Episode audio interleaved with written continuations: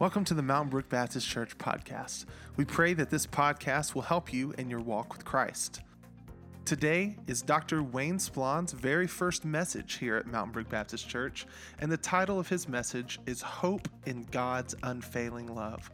The big idea is that Psalm 147 declares the power and majesty of God and clearly shows that God does not use the strong, but delights to use those who fear him and hope in his unfailing love. We're looking at Psalm 147 today, it's on page 448. If you want to open up a Pew Bible and follow along in a moment as I read, as you're turning there, uh, I want to thank you for all your well wishes and prayers. Um, as the Splawn family went down with COVID over Christmas, and we, I really thought I'd be standing here on Christmas Eve uh, preaching a sermon, and uh, ended up I was at home watching via live stream. But so proud of our staff and everyone who did such a wonderful, capable job of leading the service during that um, important time of the year. So thanks to all the staff who did that, and um, really excited about all that God has for us to know in this coming year. I invite you to listen as um, we read Psalm 147. The psalmist writes Praise the Lord. How good it is to sing praises to our God, how pleasant and fitting to praise Him. The Lord builds up Jerusalem, He gathers the exiles of Israel, He heals the brokenhearted and binds up their wounds. He determines the number of the stars and calls them each by name. Great is our Lord and mighty in power. His understanding has no limit. The Lord sustains the humble and casts the wicked to the ground. Sing to the Lord with thanksgiving. Make music to our God on the harp. He covers the sky with clouds. He supplies the earth with rain and makes grass grow on the hills. He provides food for the cattle and for the young ravens when they call. His pleasure is not in the strength of the horse, nor his delight in the legs of a man. The Lord delights in those who fear him, who put their hope in his unfailing love. Extol the Lord, O Jerusalem. Praise your God, O Zion. For he strengthens the bars of your gates and blesses your people within you. He grants peace to your borders and satisfies you with the finest of wheat. He sends his command to the earth, his word runs swiftly. He spreads the snow like wool and scatters the frost like ashes. He hurls down his hail like pebbles. Who can withstand his icy blast? He sends his word and melts them. He stirs up his breezes and the waters flow. He has revealed his word to Jacob, his laws and decrees to Israel. He has done this for no other nation. They do not know his laws. Praise the Lord. It's the word of the Lord. Thanks be to God. I don't know if you're aware of this or not, but the longest running program, television program event is a thing called Shark Week. And I'm um, pretty interested in Shark Week myself. For some 33 years, the folks at the Discovery Channel have been drawing us back to our screens to watch and learn all there is to learn about sharks. And I am most interested in the sharks that they call the great white sharks. There is for me this strange sort of, sort of I'm, I'm terrified and I'm fascinated and drawn to these animals all at once. I grew up also, in addition to Shark Week, I grew up in the era where Jaws, the movie, was fairly recently out. And I can remember as a child going to Myrtle Beach, is where we went on vacation. And unlike the water at the Gulf, it's a little bit murky. And I would wade out into that water, and I was pretty sure that any moment Jaws was going to fly out of the water and that'd be it for me. Now, why is it you think that we're fascinated, or at least I am, by animals of such size and strength and power? I think that there's something in our hearts that we are um, prone to stand in awe of something that seems strong and self sufficient. And we're not as excited about things that are kind of weak and dependent. Imagine, for example, if the executives at the Discovery Channel got around the uh, boardroom and somebody said, How about we replace Shark Week with Sheep Week? I imagine that there wouldn't be a lot of interest in Sheep Week. Um, in contrast to sharks, great whites especially, that really have no known predators in all of their environment, sheep are pretty um, unimpressive animals. Their list of their predators is long. Um, they're not that smart. They're pretty dependent on someone to take care of them. And apart from a shepherd or fences or sheepdogs, most sheep wouldn't survive very long in the wild. And so I think there's probably a reason why we like Shark Week and we wouldn't be that excited about Sheep Week. But it's not just animals, I don't think, that draw us to these ideas of people who are strong and powerful and self sufficient. Those of you who enjoy sports like me, um, probably you stand in awe if you're a golfer and you watch some guy or some lady stand up there and drive the ball some distance that seems totally impossible for you right down the middle of the fairway. Or if a quarterback drops back and he throws this incredibly accurate pass 60 yards down the field to hit a streaking receiver, you just stand back and you're just in awe of people who seem to be able to do things that are impossible for you. If you're a musician or you just like music like me, maybe you are in awe of someone who can sing perfectly on key. I cannot. Um, I, if you ask Webb, he'll tell you I'm pretty much uh, tone deaf, though I love music. But it's impressive to see someone who can do something like that, who can play their instrument with precision or arrange mu- music that's, that's meaningful and it really engages your soul. Or maybe if you're someone like me and you are involved in public speaking to a fair degree in your uh, job, you are amazed at people who can speak really well in front of an audience. They speak for 45 minutes, but it seems like 10 minutes, and one minute you're crying, and one minute you're laughing, and they just draw you into whatever it is that they're talking about. We're drawn to these people who seem to have otherworldly, extraordinary abilities, and sometimes we look at ourselves in comparison and we think, well, what, what do I have to offer? And it can even be true when it comes to our spiritual lives. So we're in a part of the year where we are prone to look back and look forward and think, this is the year that I'm going to accomplish something great for the Lord. Who among us wouldn't like to be more faithful in reading the scriptures? Is there anybody here who wouldn't like to be more faithful in praying to the Lord and praying and interceding for others in your life? I think each of us would like to say, This is the year where I'm going to share my faith with more people. I'm really going to be the person that God's called me to be this year. But if you're like me, you sometimes look back over your past record and you think, well, I've felt this way before. And usually by March, I can't find the Bible reading plan they told me to read at church, maybe. I haven't shared my faith with anyone. And you look inward at the resources that you have and you think, nah, I'm not sure. And then you look to your left and your right, and there are people that you really think are giants or heroes of the faith. And you think, I could never be like fill in the blank. And your excitement about all this that you're going to accomplish in the new year starts to wane. And you think, maybe, maybe that's just not for me. And I, I got to admit to you, as I stand here as your, your new pastor on January the 2nd, that there is within me a desire to be great. I want to be really good at being a pastor. I want to preach some sermons that are engaging and just leave you ready to attack the world for Jesus. I want to have vision and, and, understand how it is that we can tackle these challenges that we might face in the coming year or seize opportunities. I want to provide great pastoral care. I want you to feel like I'm there at every moment, praying and coming alongside you. But here's the reality of the situation.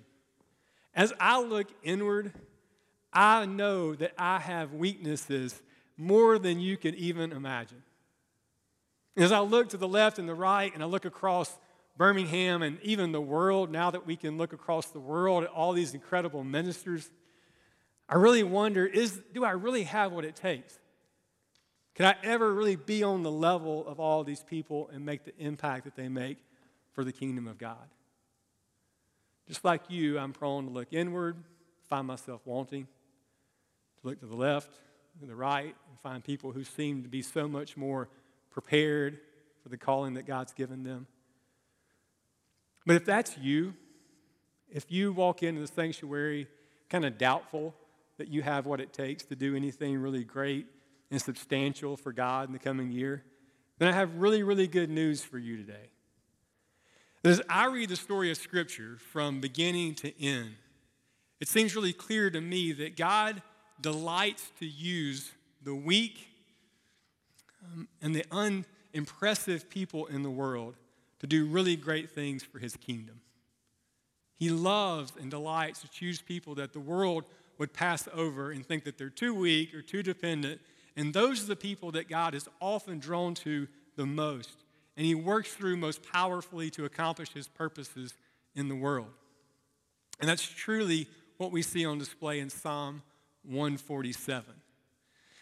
In Psalm 147, the psalmist introduces us to God in a way that ought to open our eyes to the understanding of how significant and how powerful and how impressive the Lord is, why it is that He's worthy of our praise. And then He also gives us understanding and insight into who it is that God most often uses for His plans and His purposes in the world. Psalm 147 starts with this declaration, this invitation or this command to praise the Lord. Praise the Lord, how good it is to sing praises to our God, how pleasant and fitting it is to praise Him. And then the psalmist is going to give us all these reasons why it is that it's appropriate for us as the people of God to sing praises and to honor Him.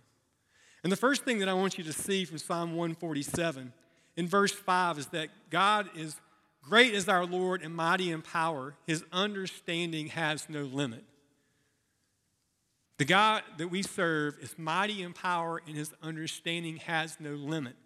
And then to illustrate the power and the understanding of God, the psalmist points us to the stars.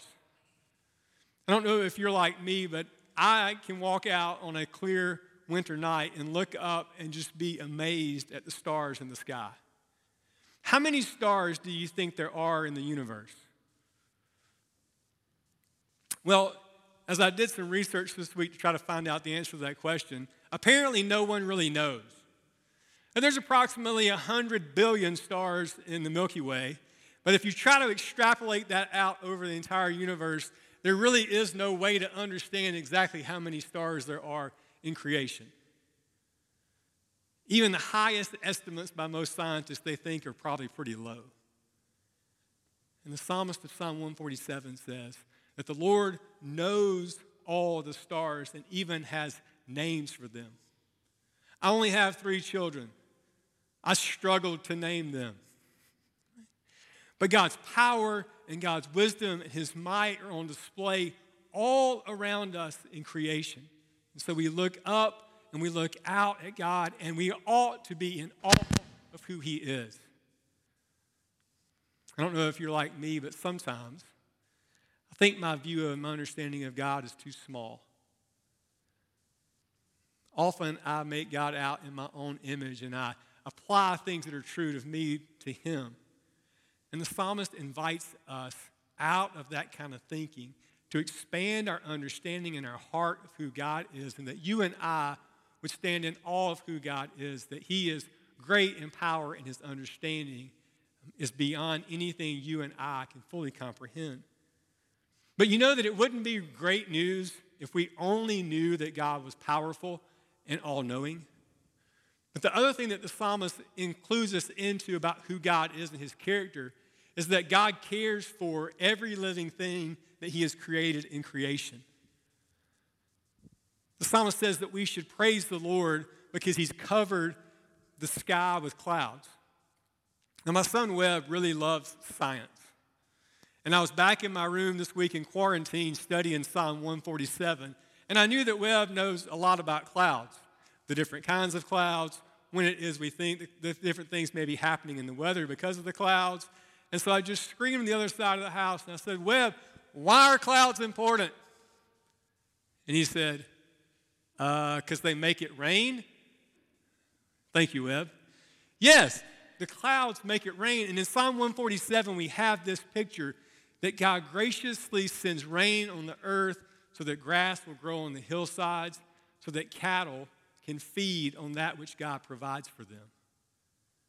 That God graciously provides food for the young raven that cries out. That you and I, we don't just serve a God who is all powerful, who his understanding and his might surpass our understanding. But we also serve a God who is gracious and kind and merciful and who loves to provide for that which he has created. The God of Psalm 147 is worthy of our praise. And then the psalmist ends the psalm by noting one more thing that the Lord does that ought to move us to praise him. He talks about the Lord sending his word out, snow and icy blast, and then he melts the rivers. And then at the very end, the psalmist says that the Lord has given his word to his people. The Lord has given his word to his people. And no other nation can say that they understand and know the Lord like God's people. I want you to think a minute what your life would be like if you did not have a copy of the scriptures. Imagine if all we could do is sit around in a room and think thoughts about God and try to understand what He might be like and kind of reason our way up to God. Or if God called us to go through life basically relying on our own wisdom and understanding and doing the best we could with what we had to navigate life.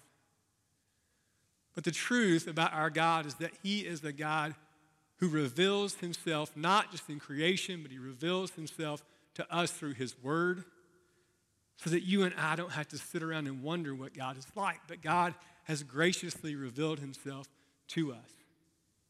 We can understand both His power and His might in creation, and we can also understand the work that He's done for us in Jesus Christ and the new life that He calls us to live into. God is worthy of our praise, and He is worthy of our adoration, so that the psalmist can say in verse 1 it is right and it is fitting for us to praise Him. Now, the second thing I want you to think about is what, um, who are the people that God most likely draws near to and uses for his purposes. As I said earlier, if I was in the fantasy football draft, so to speak, for God's kingdom, I don't know that I would be a first round draft pick. You ever feel that way? I mean, I might be kind of sad that how far I would fall down in the draft before God would choose me to be a part of his team. But that's operating off this understanding that God's looking for the strongest and the best and the brightest and the most well equipped to be a part of his purposes in the world. But listen to what the psalmist says that God's interested in. He gathers the exiles of Israel, he heals the brokenhearted and binds up their wounds. That God is drawn to people who know that they need him to be at work in their lives those who are brokenhearted, those who are outcast. The Lord sustains what kind of people? The humble. Those who understand that in comparison to the God of all creation, you and I bring very little of worth to God's plans and purposes in the world. He's looking for humble people. He's looking for people who know that they have nothing to bring to the party apart from God's work in their lives. Verse 10 His pleasure is not in the strength of the horse, nor his delight in the legs of a man. How many of you in the sanctuary have ever been on a horse? I have been on a horse. I was in South Africa and I was doing mission work, and there was a little retreat that we had, and everybody said, Hey, we should go ride horses. And I was like, Sure, sounds like a great idea. Let's go ride horses. And I went and they give you paperwork, and I filled out the paperwork. And one of the questions is, Have you ever been on a horse? And my answer was, of course, no. And so, do you know what kind of horse you get if you've never been on a horse? You get the oldest, slowest, almost dead horse they can find. My horse was named Star. Never forget it. I think they had to like drag Star out of the stable, and there she was. And she didn't look very excited about what was about to happen, and so I got on. And there we went on our little jaunt through the countryside of South Africa. But something happened when we got close to the stables. It's like Star found a level of excitement and energy that she had long forgotten she had. And it was clear that she was ready to be home. And it was bam. And to say that I wasn't in control is an understatement. I was going wherever Star thought we were going and hanging on for dear life. And I thought, Lord, if you get me back off this horse, I'll never pray this prayer again. Even the weakest of horses, they are incredibly strong. we look around at people who do these feats that you and I can't hardly comprehend. Like that big guy that plays defense for the University of Georgia football team. Goodness gracious, he's like three of me, and he also runs really fast, right? And, and you and I are captivated by that, but the psalmist says the Lord is not impressed by those things. He's not impressed by the strength of a horse. He's not impressed by the legs of a really conditioned athlete. But the thing that God is looking for, the thing that causes him delight, is those who fear him, those who hope in his unfailing love. And I don't think the psalmist means that God's looking for people who are afraid of him, but I do think that he's saying that, that we ought to have such a big picture of who God is, that we see him as he reveals himself in the world, and we understand, like Job, in relation to him, we're pretty small and insignificant, and we walk away with our mouths open in awe of who God is. That God's looking for people like that. God's looking for people who hope in his unfailing love. One of the things that we find in the Bible about who God is, that the Bible makes a really big deal about God and his steadfast or his unfailing love. And that word steadfast love, or that idea of unfailing love, is a picture of God's covenant commitment to his people. That God locked in on his people, and even though they time and time again turned away from him, God was not going to let go of them. And so he just kept coming and he kept pursuing. And so, all throughout the Bible and the Psalms, we see people praising God for his steadfast love. You know who praises God for his steadfast, unfailing love? People who know that they don't deserve God's steadfast, unfailing love. That if God were to give me what I deserve, if He were to judge me based on my record, that I don't deserve His love in and who I, who I am. But in spite of that, God continues to pursue me. God's looking for people not that think that they deserve God's love, but who place their hope in His steadfast, unfailing love. And I think finally, God's looking for people who understand the treasure that we have in the Scriptures. That we stand in awe of the fact that God doesn't just reveal himself in creation, but he also comes to us through his word so that we can see all that God has accomplished for us through the life, death, and resurrection of Jesus, and that we would humbly come to his word, seeking as best we can to yield ourselves to his plans and his purposes in the world. It's not looking for the best and the brightest. It's not looking for the most well equipped and resourced. The thing that God delights in is those who fear Him, those who know that their only hope is in His steadfast, unfailing love, and those who appreciate all that He has given to us in the Scriptures. You and I here at Mountain Brook Baptist, we follow the Christian calendar. So while it's January the 2nd, and kind of in the larger cultural conversation, it's the new year, um, I learned a few years ago that the Christian calendar starts in Advent and Christmas.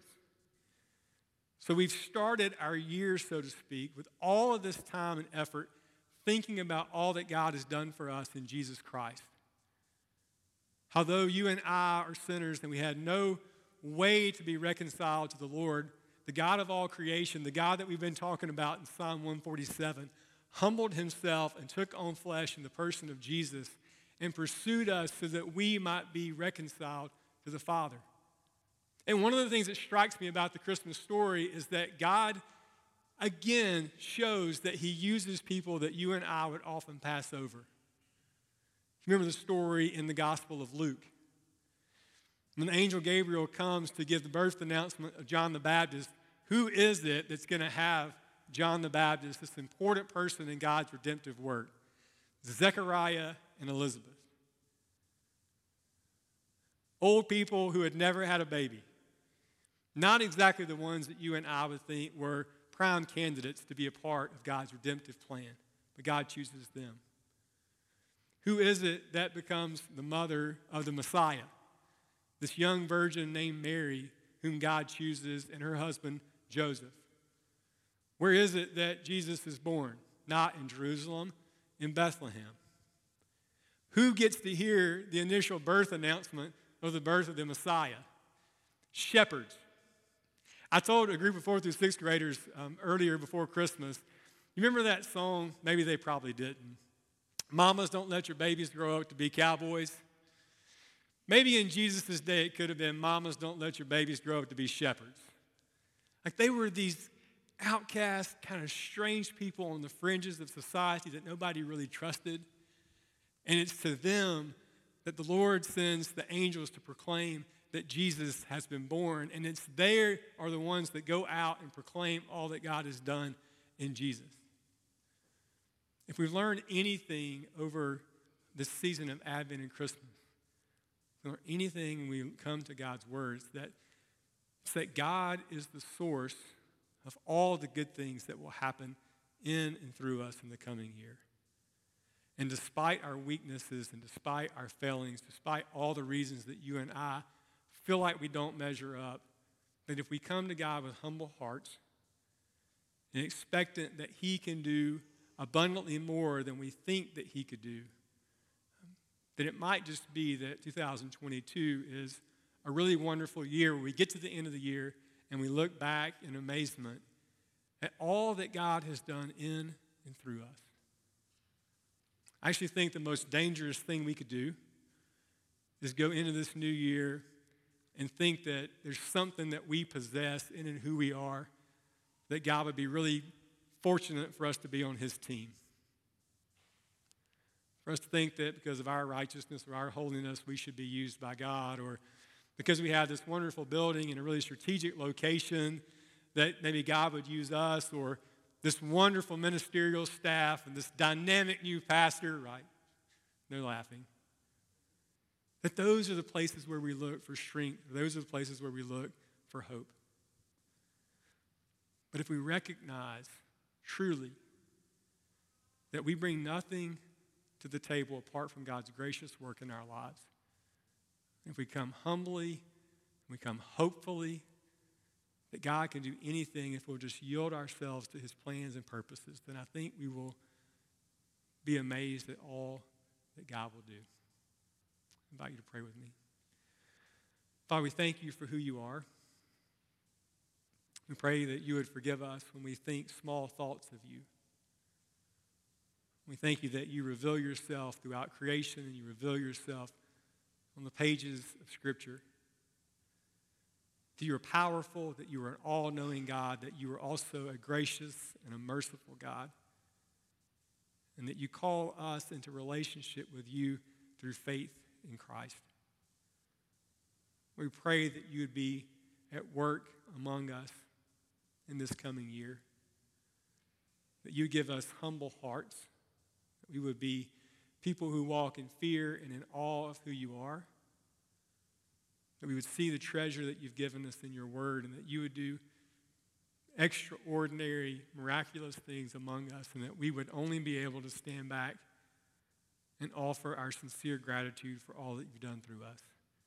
And we offer this prayer in Christ's name. Amen. Thank you so much for your presence here at Mountain Brook Baptist this morning. If you're a guest with us and you live in the area, if I haven't had a chance to speak to you, I would love the opportunity to meet you before you leave and just let you know that um, some of the ways that you can be a part of what God's doing here at Mountain Brook Baptist Church. If you're looking for a church home and you are looking for a place where you can um, dive deeply into relationships with other people who are admittedly not perfect, but who are seeking to be more and more of all that God's called us to be, then I'd love to talk to you about what it would look like for you to join us as a member here at Mountain Baptist Church. And just generally, I want you to know that, that I'm open to hearing from you. So, my email address on the website, the door to my office is always open. I just want you to know that, that I want to be in relationship and walking alongside you in whatever it is that God's doing in and through your life. I invite you to stand, and I'll dismiss us with a benediction. Thank you so much for joining us today.